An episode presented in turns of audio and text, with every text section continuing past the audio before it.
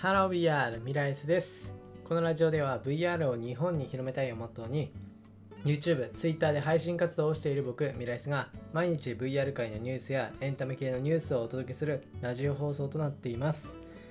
はい、ということで始まりました。本日は2021年の6月の19日。ということで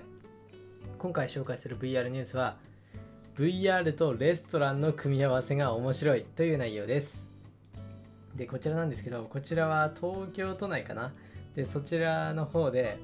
あの RPG 料理が楽しめるということで、まあ、ネットの方で予約が開始されたんですけどそれがなんと3分で開始3分で予約が埋まったということでまあちょっとねあの結構有名になったものなんですけどでこちらは何がすごいかというと VR とレストランを掛け合わせたものです。で内容としては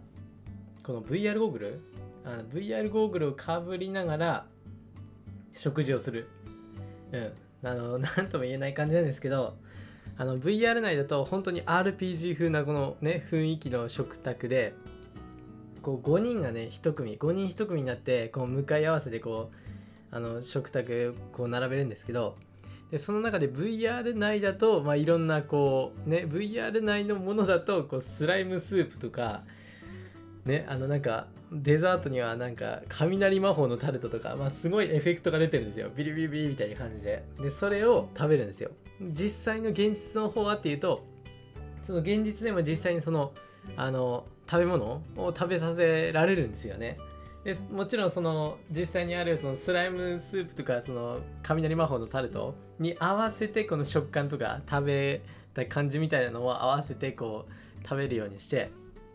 でその食べたものを実際のその食材は何かっていうのを2択の中で1つ選んで当てるという VR の格付けゲームということだそうです。ちょっとね情報量が多すぎてねわけわかんないとは思うんですけど、まあ、要は VR 内で食事をしてで VR 内のその食事に似た実際のその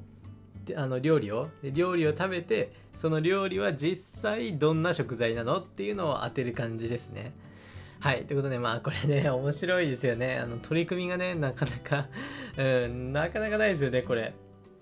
で、まあ、実際に RPG 風ということでね、まあ、実際のこの、あの、5人のお客さんは、あの、魔法使いだとか、暗殺者とか、なんかいろんなそのね、RPG に出てくるその役職になってるんですよ。で、その人たちと、こう、5人1組でね、あのテーブル囲むっていうのだけでももう十分ね、なかなかね、絵面的にすごいんですけど、そこでさらにねそのいろんなね食卓っていうかまあその食事をするっていうのがね面白いですよね。でさらにそこで格付けということでねあのどういった食材を使っているのかっていうのを あの当てるゲームっていうことでねまあ実際これレストランとして食事を楽しむというよりかはねその格付けというかねその雰囲気を楽しむっていうのがまあ、うん、メインかなと思います。まあ、これ実際にやった人まあいたらねめちゃくちゃ面白いだろうなって感じですよね、まあ、まず VR と食事って合わさんないからな。あんまり今までなかったですからね。だって VR しながら食事なんてできないし、まあ、今回もその実際のその映像を見てみるとあの食べさせてもらってるんですよ。そのスタッフさんがこうね食べさせるような感じで、うん、なかなか面白いですね本当に。目隠し代わりに VR みたいな、あの、格付け、あの、年末あるじゃないですか、あの、格付けの。で、それの VR をかけたバージョンみたいな感じ。いやなかなかね、これはいいんじゃないかなと思います。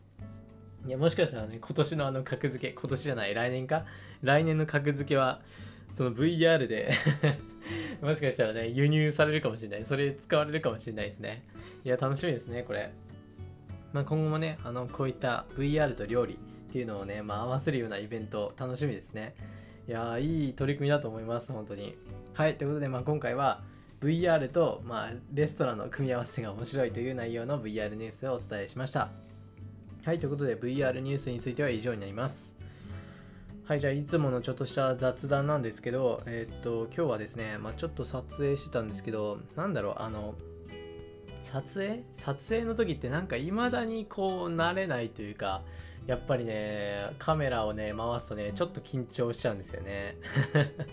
うん。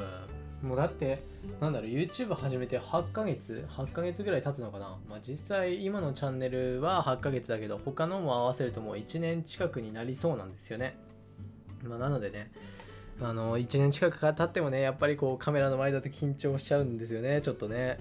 いややっぱりちょっと合ってないのかなって思いますよね。あんまりこうねカメラの前でピーチクパーチクこう喋るようなねあれはねちょっと自分には向いてないのかなってもうちょっとね思いますよね。なんかなんかやっぱりね緊張するんですよ。まあ仕方ないことなんですけどね。まあちょっとねまあ今からねここからさらにこう慣れればいいですけどねこのあのカメラをね前にして喋るっていうのはねまあまあな慣れないだろうな。